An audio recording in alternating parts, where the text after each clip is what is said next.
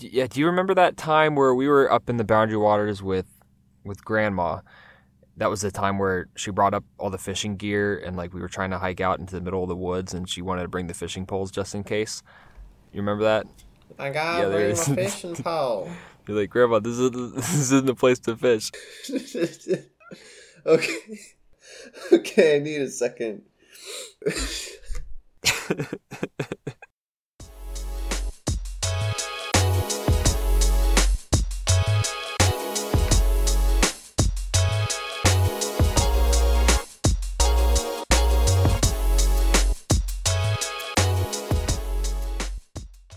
We we should probably get into it. Uh, this is Devon, This is Richard. and this is a wildlife.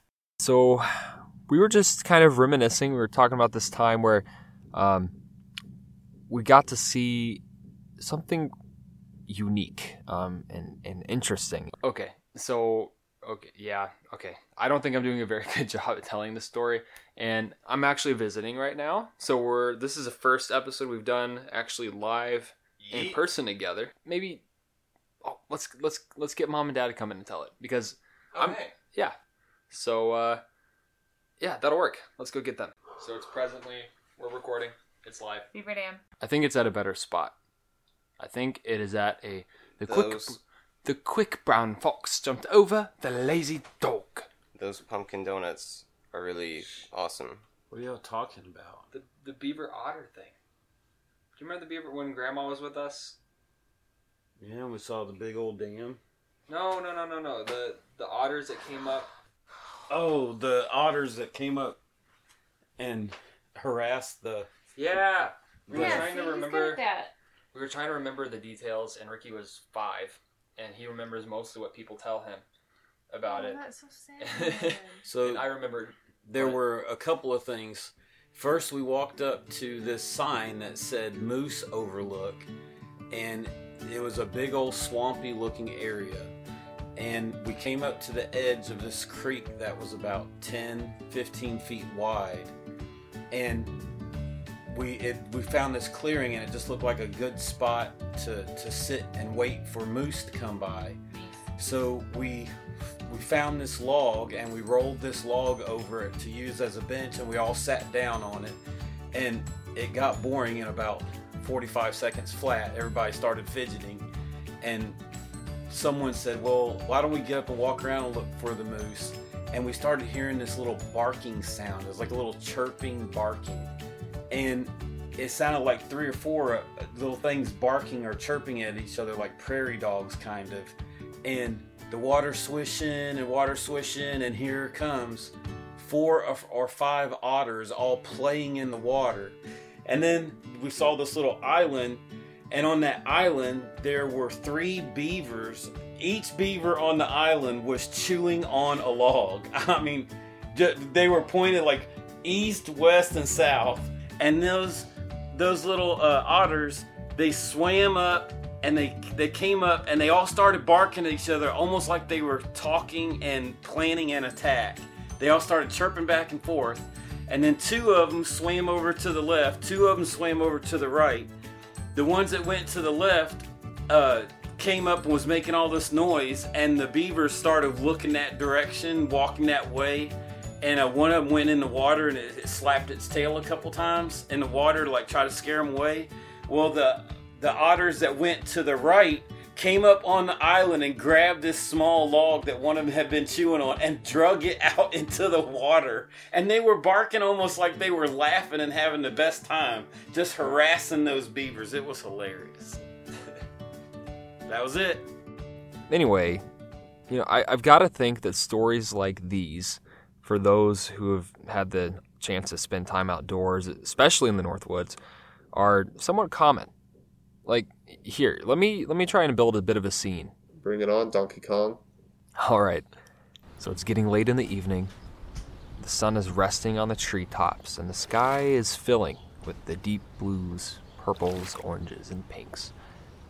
And you've been out in the canoe all day, and you're slowly on your way paddling back to the campsite.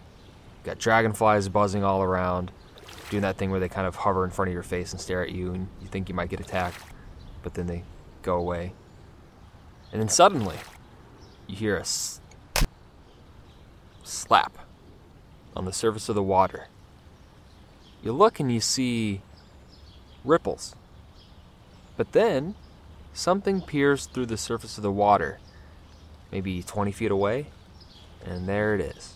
You've got two beady black eyes staring right back at you. Just for a moment, before disappearing back below. Sounds about right. Canoeing, camping, the boundary waters, these things are a great privilege to experience. Not everyone gets that opportunity in their lives. And with beavers, not everyone's experience is as positive. Yeah, with beavers in particular, not everyone has such fond memories of enchanting encounters. For some, the experience is anything but. How do you mean? Well, how about this? There's an old saying that I think fits perfectly. It goes, A beaver in the wrong place is a nuisance, but in the right place, they are an ideal conservationist. Who said that? I don't know. No idea. Uh, some biologist or something. But uh, the important part is it's a perfect representation of our humans' complicated history and relationship with beavers. But to understand this story, we must first understand the animal at its center. So before we do anything else, we are going to travel back in time. Uh, you mean like metaphorically? No, literally. Oh, uh, okay. Yep, step into my time machine. You mean this cardboard box right here? It only looks like a cardboard box. Um, alright. Wait, why, what's that noise? Why is this vibrating? So, beavers have been impacting their environment for thousands of years. There are only two species of beaver in the world, one in Europe and one here in the US. They're the second largest rodent in the world, just behind the capybara in South America. Have you ever seen one of those, capybara? I think they're adorable. I Yeah, wanna they cuddle are with one. adorable. I know. I want one. They grow pretty much continuously throughout their entire life, reaching about uh, 40 to 50 pounds on average, and they live for about 12 years. Okay, um, yeah, that's cool, but like, what, what the heck is happening? Step outside. Wait, is that? The ancestral beaver, over 7 feet long and reaching up to 250 pounds. That's one big rodent. Yeah, you know, technically, yes, they are rodents, but let's be clear rodents, they get a bad rap. Well, yeah, rodents are rodents. They can be gross, like sewer rats and other gross things. Well, did you know that rodents make up 40% of all mammal species? Wait, really? Yeah, so a rodent is basically just united by one trait, and that's their teeth. Specifically, the incisors, which never stop growing. If they didn't do things like gnaw so often to keep their teeth dull, it would cause some pretty painful consequences. They basically just keep growing until they circled or spiraled up into the roof of their mouth or something like that, and that's uh, pretty gross. So, when you're a creature of this size, especially one that needs a near constant supply of gnawable material, you're going to leave your mark in some way.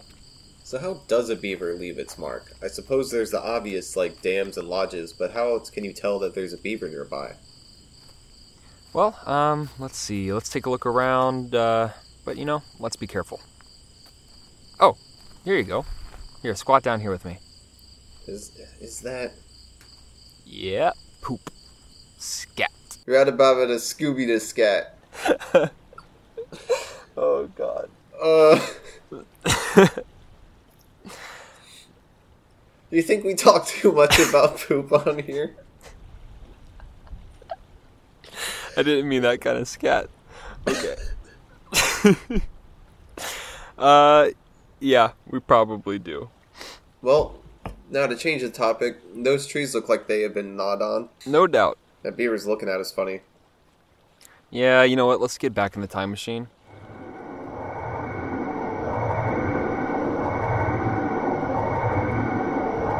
Where are we now? We are in present day Boundary Waters canoe area. Because understanding how a beaver does what it does is key to understanding why it does what it does and why those things are vital to the ecosystem they inhabit. How do you suggest we do that? Oh, hey, Devon. Beatrice! Oh wait, do you two know each other? Yeah, long story. Richard, meet Beatrice the Beaver. Okay, so first things first, I'm the realist. Uh huh. uh huh. You seem in a good mood. Well, yeah, you know, people seem to think we're all work and no play, and you know what? I'm here to prove y'all wrong. I'm gonna teach you a song, Oh. and you have to follow along, or else. Or else. Yep. Okay. All right, are you ready? I'll go, and then join in when you feel ready. Beaver one, beaver all, let us do your beaver call. Ra ah ah, ra ah ah, ra ah ah, ra ah ah. Beaver two, beaver three, let us climb a beaver tree. Ra ah ah, ra ah ah, ra ah ah, ra ah ah. Beaver four, beaver five, let us do a beaver dive. Ra ah ah, ra ah ah, ra ah ah, ra ah ah. Beaver six, beaver seven, let us go to beaver heaven. Ra ah ah, ra ah ah, ra ah ah, ra ah ah. Beaver eight, beaver nine, stop. It's beaver time. Go beavers, go beavers, go beavers, go beavers. Okay, it's actually pretty catchy. Yeah, I know, right?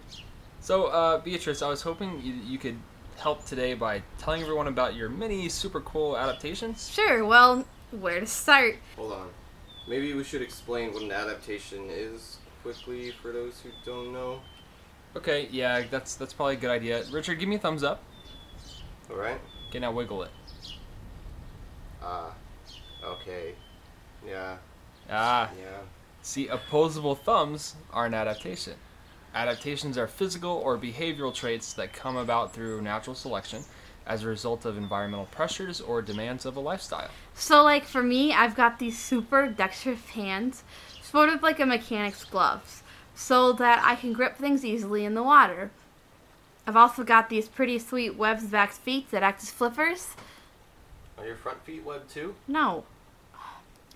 I need to have full use of my fingers for hauling around wood and sticks and mud. Ah. Yeah, and I have split toe claws for grooming myself with my castor oil. What's that? Oh, you know what? I think I have a little bit in a jar here. Yep. Okay, take a whiff. It smells like vanilla and cinnamon mixed with gasoline and licorice. That's a pretty accurate description. Definitely has that kind of gasoline burn, huh? I use the oil from that to keep my fur nice and conditioned. Where does it come from? My butt. Wait, what? Well, near my butt. It's a butt oil. Comes from my castor sacs, right by my anal gland. Why did y'all have me smell that? You know, it's relevant. Oh, Huff, it isn't that bad. Can we move on? Yes. I also have nictitating membranes, which are like a second set of c- clear eyelids. That's sort of like goggles. Exactly like goggles. I can plug my ears and nose underwater. Let's see. Oh, duh. I've got four super sharp incisors that grow forever that I use for wood. Did you know that I can chew through a six inch tree in 15 minutes? That's pretty good. Totally. We also have thick, double coated fur to help us stay warm in the winter and huge brains. And as if that wasn't already a lot of amazing adaptations, we can stay submerged underwater for over 20 minutes. So take a big, deep breath and now hold it for 20 minutes. Just kidding. All these adaptations allow a beaver to do our job. So, what is a beaver's life like? If we start at the beginning, baby beavers are called kits. When we get to about two years old, we get restless and need to venture out into our own and find a new pond or lake. It has to be just right. We need deep water, too shallow, and we might be seen. How old are you? Two and a half. I'm spreading my wings, flying solo, on my own. I helped her move in. Oh? Yeah, I just moved into a old abandoned lodge, but let me tell you, not all beavers are as clever as me. Sometimes a particularly busy beaver might take all the good trees around, forcing it to skip pond. Once they leave, though, the trees will eventually return, leaving a perfect setup for some young beaver years from now. But it gives us a bad rap. So, do all beavers just find old lodges? No. Um, so most of us have to make them, but you know, you might think that the first order of business would be building a lodge after leaving home, but that's not the case. First things first is constructing a dam to increase the water levels of a stream. We use branches, rocks, muck, and vegetation to build a sturdy wall. These stop to build a sturdy wall. This floods the surrounding area, typically around late summer. Once the dam is built, then we can go build a lodge using logs, branches, and insulating mud. You know, insulating like warm. I know these one guys whose lodge should be on MTV's Cribs, 50 feet wide and rise 10 feet out of the water. Is that even on anymore?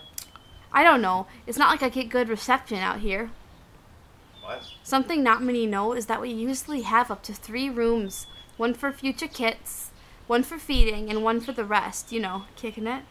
Oh, we also build canals and passages to safely reach food throughout the winter. So, do beavers not hibernate? No way! Do people think that? Yeah. What do you do about food and stuff? We stash in their bark and branches into the murky bottoms of lakes and keep them preserved and collect them as needed through the winter, like a mud fridge. Cool. Yeah, and sometimes we get roommates during the winter. You know, like mooching muskrats and stuff. I mean, they'll bring us sticks and things, so I guess it's cool. And you know what? Beaver ponds provide homes to countless other critters too. And this is actually really, really cool. When a beaver builds a dam, it might flood up next to the base of some trees that have been there. And when it does this, it tends to kind of suffocate the tree. And when that tree dies, it becomes home to a whole bunch of different insects and macroinvertebrates. Usually, that will end up attracting something like, say, a pileated woodpecker, which will bore holes all throughout the tree to get access to those bugs soon enough, those holes get pretty big, which provides a perfect nesting habitat for something like a wood duck. And eventually, this tree will fall down into the water along with all those other macroinvertebrates and sort of become one with the bottom of the pond, making it a super nutrient dense source. These ponds also help to insulate lakes. Or right along the dams, it tends to be a little bit warmer in the winter. So fish might congregate next to the walls of the dam or in the beaver pond so that they can avoid freezing. It's pretty neat. Well, Beatrice, it was nice of you to help us out today and to catch up, but we'd better get going. Okay, I'll see you later, guys. Bye. Man. I had no idea beaver ponds are so cool and just how much beavers could do to shape their environment. Right? But as cool as they are for wildlife and the ecosystem as a whole, people historically like them for a much different reason.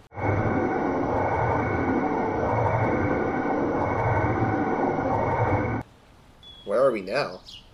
We are in the late 1800s. At this point in time, beavers were considered a rare species, completely extirpated or locally extinct in most areas. Dang. Part of why were these ponds. What do they have to do with it? Well, you see, the soil at the bottom of these dammed areas is incredibly rich in nutrients, which is perfect for, Farming? yes, Ah, so what? People would kill beavers and drain the pond to use for farmland? exactly. Nice. Yeah, and that's actually kind of the root of many conflicts today. Beavers have largely returned to the landscape, especially to their old habitats, which happen to now be farms and farm roads. So when beavers build a dam, now they, in a sense, are the invader. It's sad, but it makes total sense. Yeah, but the extermination of beavers started way before that. Back in the time machine. You guessed it.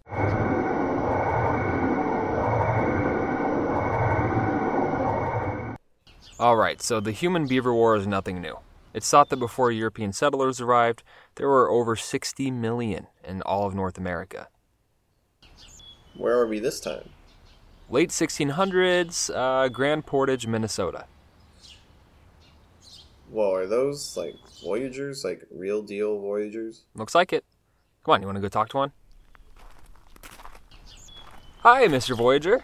Aren't they French? Yeah, but my time machine translates Like the TARDIS. exactly like the TARDIS. Eh, hello, little pasty boy man. Hi, uh, could you tell us a little bit about what you do? Eh, as suppose um, we canoe rivers and lakes at uh, 60 strokes per minute, trapping as many animals as possible, especially beaver, so we can sell the pelts to fancy pants in Europe. Richard, these men were tough as nails and they lived a romanticized life, but they also decimated the environment and largely treated native First Nations people with the same disrespect. Excusez-moi? Shh, you know what? Uh, sorry, we're kind of doing something here. It's a whole thing, but uh, you, you can go. Wait. Hey, Good day, sir. where are you from? I said good day. I've always wanted to say that. Dude, I think you're pushing the wrong buttons here, and we should get back in the time machine. Yeah, sounds good.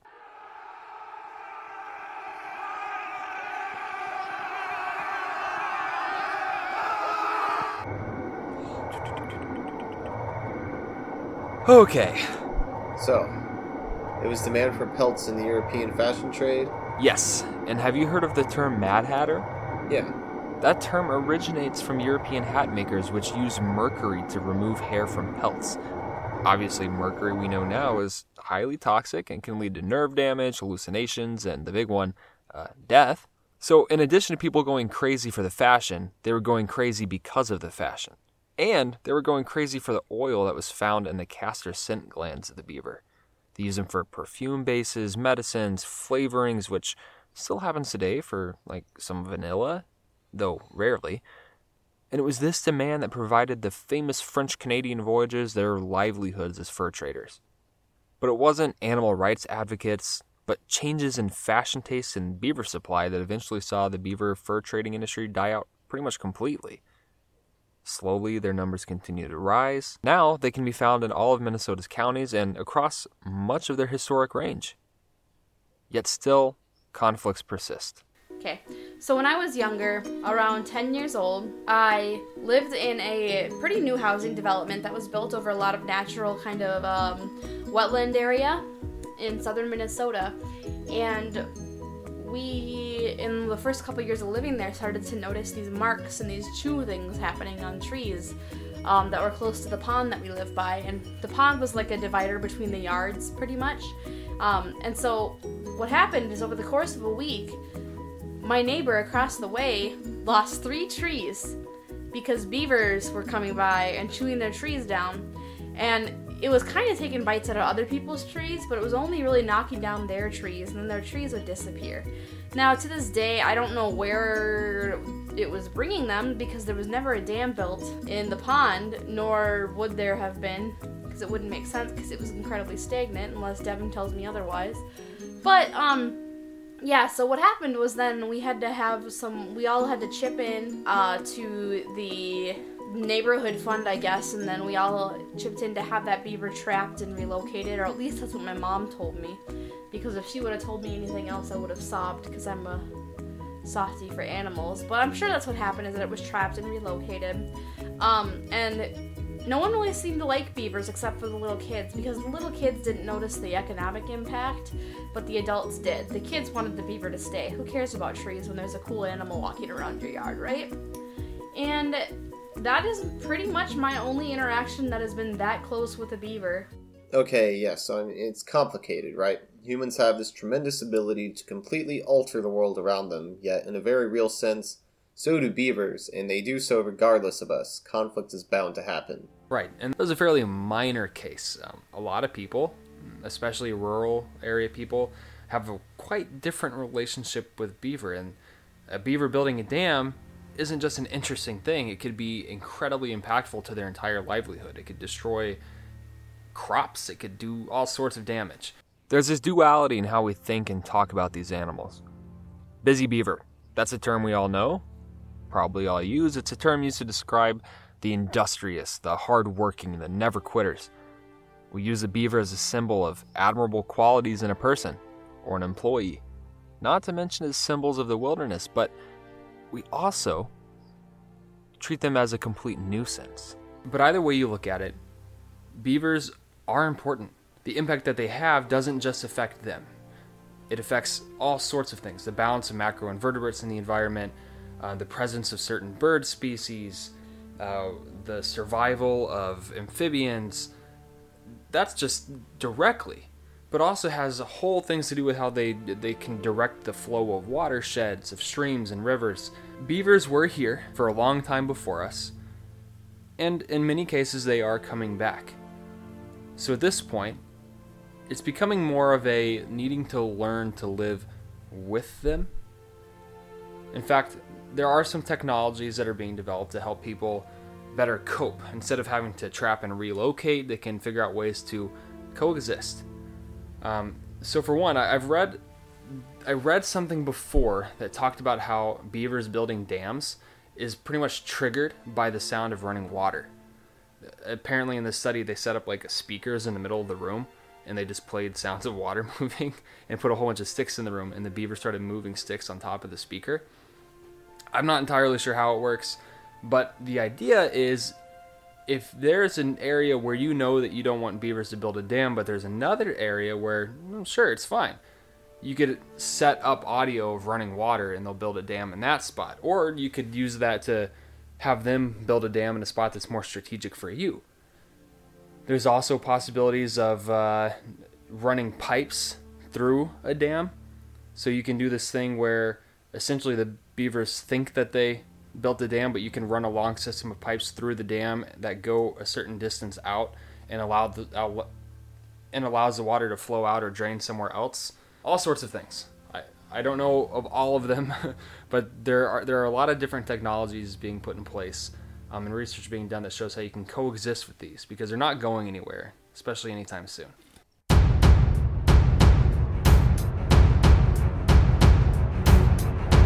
And now, it is time for Animal Sound of the Week. Last week's animal sound of the week was a blue jay. This week, it's a different sound. And that sound is this one. This week's animal sound of the week is this.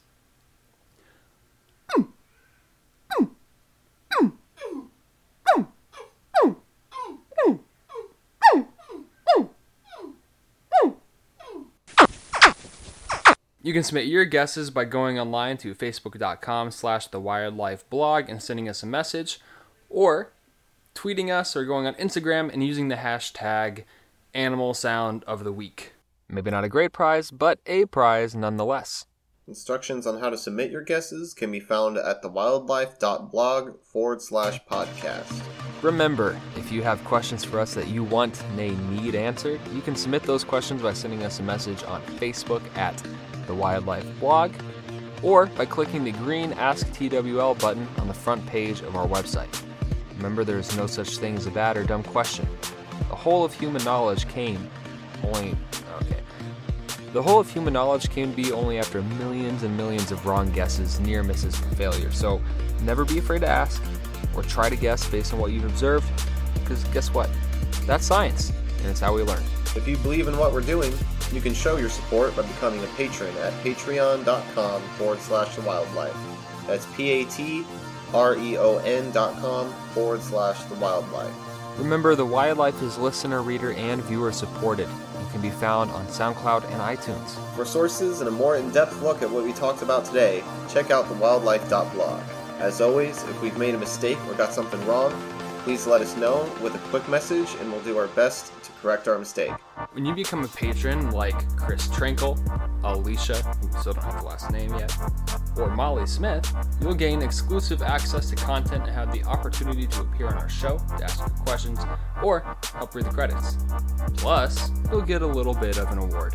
Thank you for listening, and be sure to subscribe to our podcast in the iTunes Store and share it with your friends.